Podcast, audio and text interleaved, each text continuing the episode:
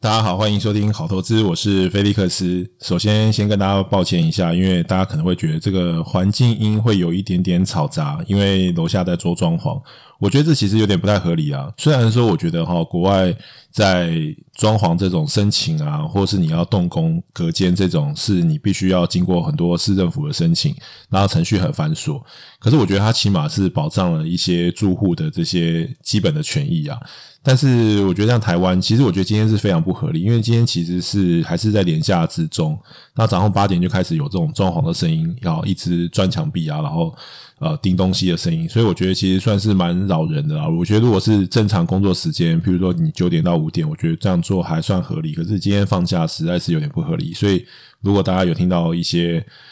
这种背景上面的这种装潢的声音的话，就请大家多包涵。紧急录这一集呢，当然就是刚好因为现在有个抽空有个时间，但是我这个人其实非常的不喜欢剧透，但我昨天看完了呃这个之前推荐的一部剧的这个结局，实在觉得有必要上来录一集，好来抒发一下我心里的这个感受。所以说，如果很害怕被剧透。关于韩剧二五二一套，如果你还没有看，或者是你很害怕被剧透，你就直接跳转到大概十分钟的位置，好，再回来听我对于其他东西的分析。好，那接下来就是前方高能，好，有有前方有雷，我会做一些大量剧透。那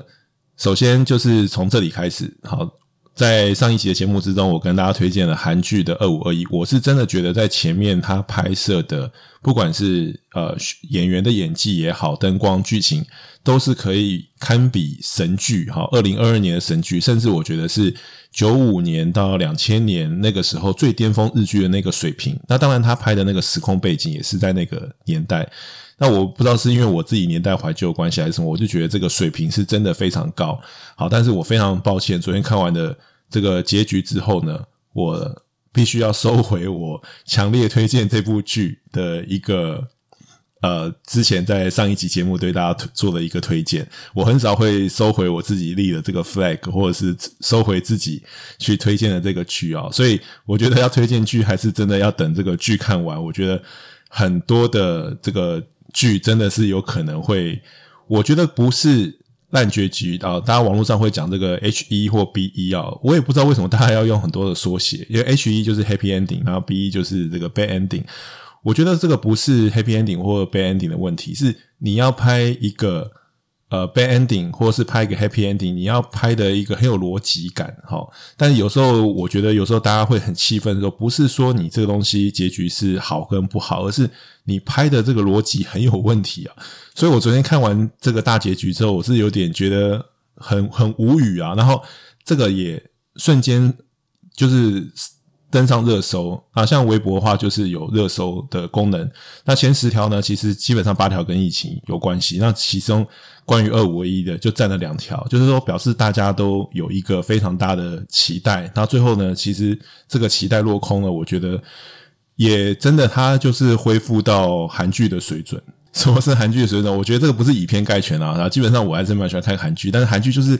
太多韩剧就是开头拍的超级棒，但是最后虎头蛇尾啊！这个结局就是我有时候真的有点难以理解。就算是你要表达你想要表达东西，但是它不太合逻辑，所以我也是看完之后是真的有点无语啊！所以之前好很很兴奋的跟大家推荐这部剧，然后跟我身边推副剧，我要跟大家说声抱歉，是我个人草率了。那如果今天昨天看过这部剧的这个。朋友呢，大家应该就会对这个剧的最后的结局也是非常呃觉得错愕。第一个，他并没有解答这个小孩的这个爸爸是谁嘛。然后，而且其实这个以前面铺陈的这么多，对比现在就是呃中年这个罗西度的这个生活，其实就是说前面的这些铺垫，我觉得根本好像没有太多意义啊，因为。其实他对于他这个中年的这个角色来看的话，其实好像他对于过去的事情都已经忘记了，或者是他也并没有真的让大家觉得说他现在生活是有过得比以前更好。所以我觉得去铺垫那一些呃前面那些呃青春友情爱情回忆，就是以他现在的这个呃中年的这个处境来看的话，我觉得那些回忆感觉都相当的苍白啊。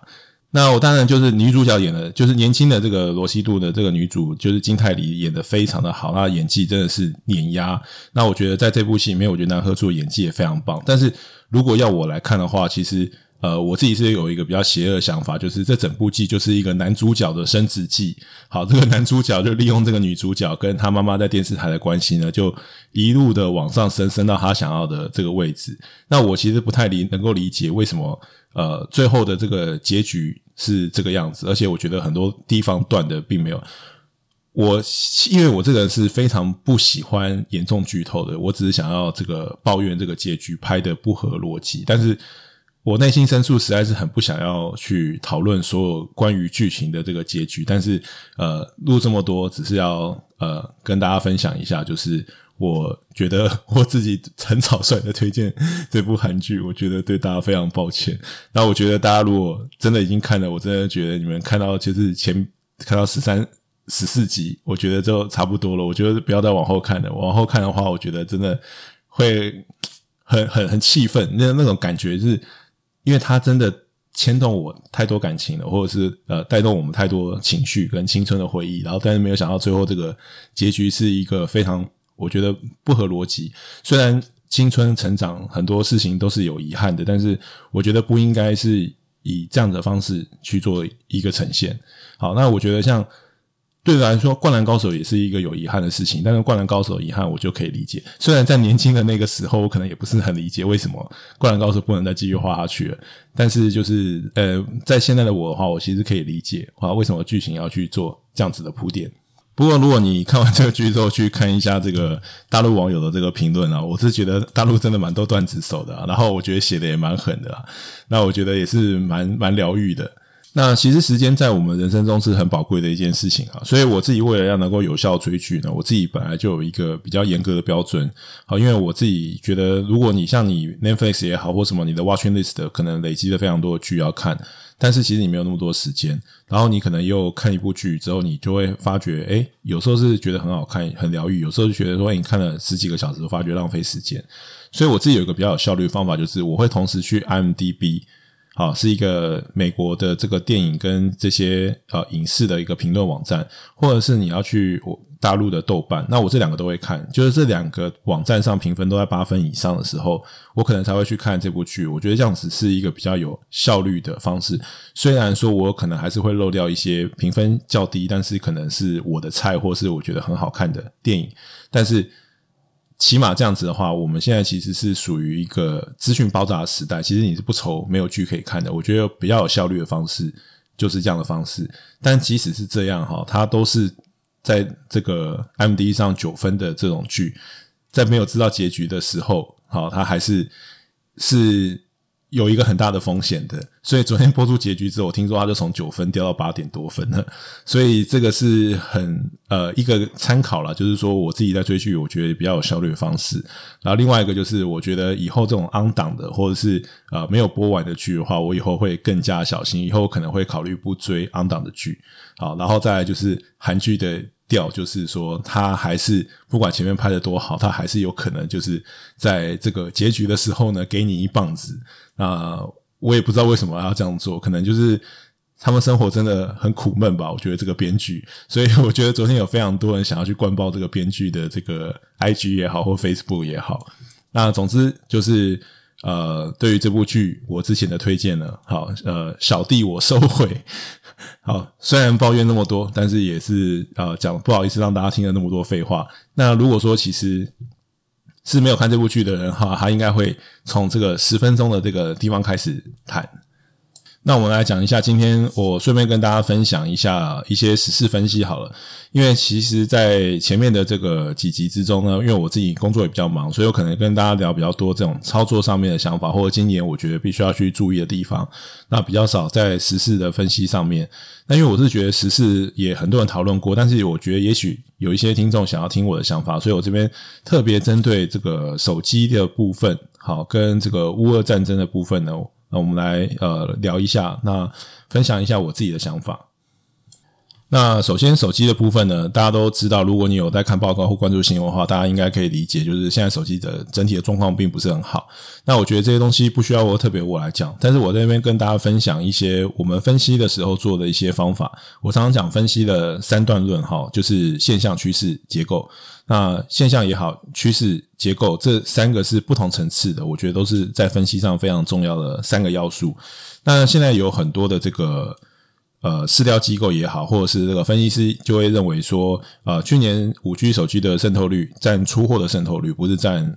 拥有的人的渗透率啊，就是以出货的，假如说一年十四亿支来看的话，去年可能三十几 percent。那因为它从零到开始推广，那这个成长速度非常快。那今年可能就会到接近五成或者是五成这样子的渗透率。那明年可能大家用比例去算，就是六成、七成、八成、九成，然后最后就是四 G 全部都会转成五 G。长期来看的确是如此，但是这样的分析跟呃设想有什么问题呢？那首先就是刚刚讲到这个结构，结构其实是一个非常重要的问题。如果大家有去看一下这个手机的结构哈，手机通常会分。呃，高端的，然后中阶的跟低端的这个产品，那这个低阶产品的定义呢，通常都是在美金两百五十块以下的手机，就大概七八千块，就是也许是一万块，七八千块以下这种手机，就算是比较呃低阶的。那再来就是说，像五百块以上美金的，譬如说像这个呃一万四、一万五千块台币这样子以上的这种价格带，那通常就是这种比较高阶的手机，那通常是以每个品牌的旗舰机加上苹果、三星。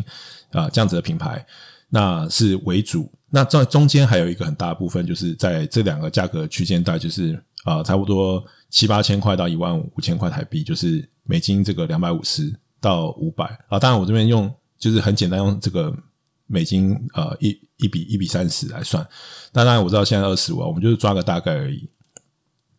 那如果说你知道这个结构的话呢，你就会发现啊，其实，在这种比较。低端的好，或者是比较便宜的手机，其实它占整体手机的需求就已经接近五成了。那这代表什么意思呢？这代表说，如果你去看一下现在五 G 手机里面最便宜的，如果你去把一些呃比较主要的品牌最便宜的手机拿出来看，如果不考虑那些促销活动或者是一次性的这种降价，大部分手机最低阶的品牌，好，我现在讲是比较有名的牌子。如果你需要去找那些很很。低端的或很小的牌子，当然有可能会很便宜，但是大部分手机五 G 手机最便宜，基本上都在两百五十块美金以上。那这代表有什么意思？就代表说，其实两百五十块以下的这个市场呢，其实是五 G 比较难触碰得到的，除非五 G 的手机有一个大幅度的降价。可是如果说你去看这个五 G 手机的这个渗透率呢，明年六十，后年七十，后年八十，这种感觉就是一个很线性的去估，可是它并没有考虑到。现在所有这个消费者的这个消费力跟市场的这种结构，所以这种分析就是比较不合理的分析。它听起来感觉好像很有道理，但它实际上，如果你去分析它的结构，你就会觉得说这一个预算并不合理。我们先不用考虑到现在市场上有多少的库存跟竞争，还有现在整体手机市场的一个状况，我们就单纯以五 G 这些分析师的分析，或是研调机构的预估。那你可以得到一个结论，就是它要有效突破五成，它就必须要大幅的降价，大幅度的降价，它就有一个很大的呃价格压力，要去 cost down 所有的这个零组件。所以从这个结构来看，你就可以看到一些不一样的面貌，而不是说你专注在那个。手机的零组件，它的多产啊，库存有多高？我觉得那些后面都是现象，但是主要还是要看这一个这么大的量体的市场，它的推动力是什么？它推动力就是一个五 G 的提升嘛，不然除了五 G 之外，现在的手机你还能期待有什么很厉害的功能吗？当然就是速度越快，容量越大，这是大家都所追求的。可是其实镜头的差异、荧幕的差异，我觉得那些都已经非常小，所以推动这个。市场呢，其实就是换机的需求。那在换机里面，功能最大提升还是在五 G。我觉得从零到有的这个成长动力是很强的，所以过去这个五 G 的相关的这些公司呢，都有一个很好的表现。可是，我就往后看，我们就必须要从结构去做剖析，那你才会能够看得到后面五 G 的或是手机的未来是什么。但是长远来看，当然五 G 迟早会。取代四 G，但是以现阶来看，你真的能够明显的感觉到五 G 跟四 G 的差异化有很大吗？我觉得个人在使用上，作为一个消费者，我觉得五 G 跟四 G 的差异性并没有想象中那么大。那当然就是，也许它的速度要更快的有效提升，或者是有一个呃更大的呃杀手级应用。譬如说，像三 G 升到四 G 就差很多，因为三 G 的话基本上就是音乐嘛，音频。那你转到这个视频或者是转到影片的这种等级的时候，四 G 的传输速度就非常重要。可是你后面你有多大的东西，你需要呃五 G 这样的速度去跑，而且现在五 G 也不是完全的真五 G，好，它还是有很多，就就是这个频谱里面它还是有很多这个空间嘛，就是速度提升的空间。那所以它也会对应相对的方案。所以这个我觉得好，就是跟大家分享一个我们在看事情好现象趋势结构里面，我们怎么去看一些比较很少人会去提到，但是它其实很重要的一种分析的面向。那再来一个重点主题就是呃，升息之前讲过了，那我讲一下那个俄乌的战争好了。那这个俄乌战争其实在发生之初，其实我也是认为不会打，因为以这个二十万的兵力加上。呃，这个乌克兰其实它的这个国土面积非常的大，好，差不多是台湾的二十倍大，所以以全方位的占领，我基本上以这样的兵力是非常有相当的程度，所以它只能作为一个闪电战跟速战速决。那当然就是说，它今天拖到这么差的程度是，是第一个打是一个大家无法预期到的事情，第二个就是打了之后会拖到这么久，也是大家无法预期的。那我们只看去分析它后面的这个影响。好，首先大家都可以知道，就是你现在可以看得到这些通膨也好啦，然后原物料也好啦，这些东西它会是有一个比较结构性的。好，因为我们不确定说这些制裁，就算战争结束，这些相关的制裁会持续多久。它在短期来讲，它可能有一个小小的结构性改变。那长期来看，不知道这个结构性改变会持续多久。第二个是，虽然它是很局部的在一个地区，可是你可以想象的是，它会与消费者的信心的影响，它是会蔓延到整个欧洲的，它不会是只有那一个区域的。那当然，通膨的预期也是另外一个会影响到所有这个消费者的这个消费的意愿。好，虽然大家可能会觉得说，诶，那现在过去的这个状况跟现在状况不一样啊，那可能这个通膨跟以前的跟现在的意涵有点不太一样，或是石油重要性跟以前重要性，大家会可能会去做一些时代不同的这个对比。可是我觉得。整体来看呢、啊，为什么联总会会对于这个通膨那么紧张？大家是可以想象的，因为我们其实是处于在一个呃石油，譬如说你去加油，这个油价是有被控制的嘛。但是如果说你是生活在欧美国家，好，或是纽西兰、澳洲这样的国家的时候，你会很直接的看到这个你一个礼拜的薪水里面。呃，加油的比重就大幅度的提高了，而且他们在国外其实非常依赖开车，加上他们开车的这个里程数是相对来讲比较高的。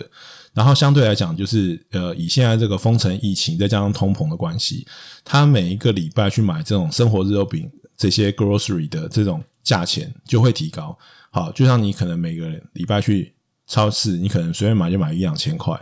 可是你可能过几个礼拜之后，你随便买就买个两三千块，类似这样子，就是它是一个很有感的，会去侵蚀掉你其他消费支出的这种力道。所以说，其实它对于经济的影响是有一个非常大的一个长远的影响。所以，如果从这种呃，你只看数据来看的话，当然它可能只影响到一个。呃，小规模的区域，可是它对于周边的这些地区消费者信心的影响，对于通膨影响，它是会慢慢的去扩散。好，当然。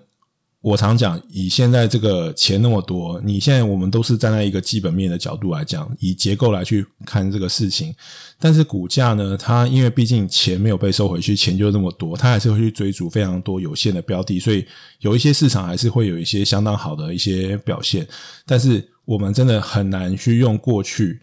两年这样子的时空背景去衡量今天你所。制定的这个投资策略是不是还能够有效的被应用？我觉得这是一个大家必须要去认真思考，就是今年跟过去两年有什么不同？明后年我们又该怎么办？那当然这也是我必须要去思考的问题。那反正就今天只是想要来啊录一集，收回我对大家的这个剧的推荐，但是啊顺便跟大家分享一下，就是我对于最近这些时事的这些看法。好，那至于。什么样的这个产业会是未来的主流产业呢？什么样的这个东西，我觉得大家心里面都会有一些想法跟呃一些方向。那我在这边就呃就不多讲，我就是单纯就这两个时事呢，提供大家两个呃，我觉得看事情比较从不同的面向去看这些事情，而不是从单纯的从这个新闻的报道上面去。啊，去很片面的去了解的，当然我们的理解有可能是片面的，但是就是提供大家另外一个不同的角度，好，给大家做个参考。那如果你喜欢我内容，不要忘记五星订阅加分享，然后真的不要随便在没看完剧之前再跟人家推荐剧了，很抱歉。那祝大家这个佳节愉快，我是菲利克斯，我们就下一集见，拜拜，Love and Peace。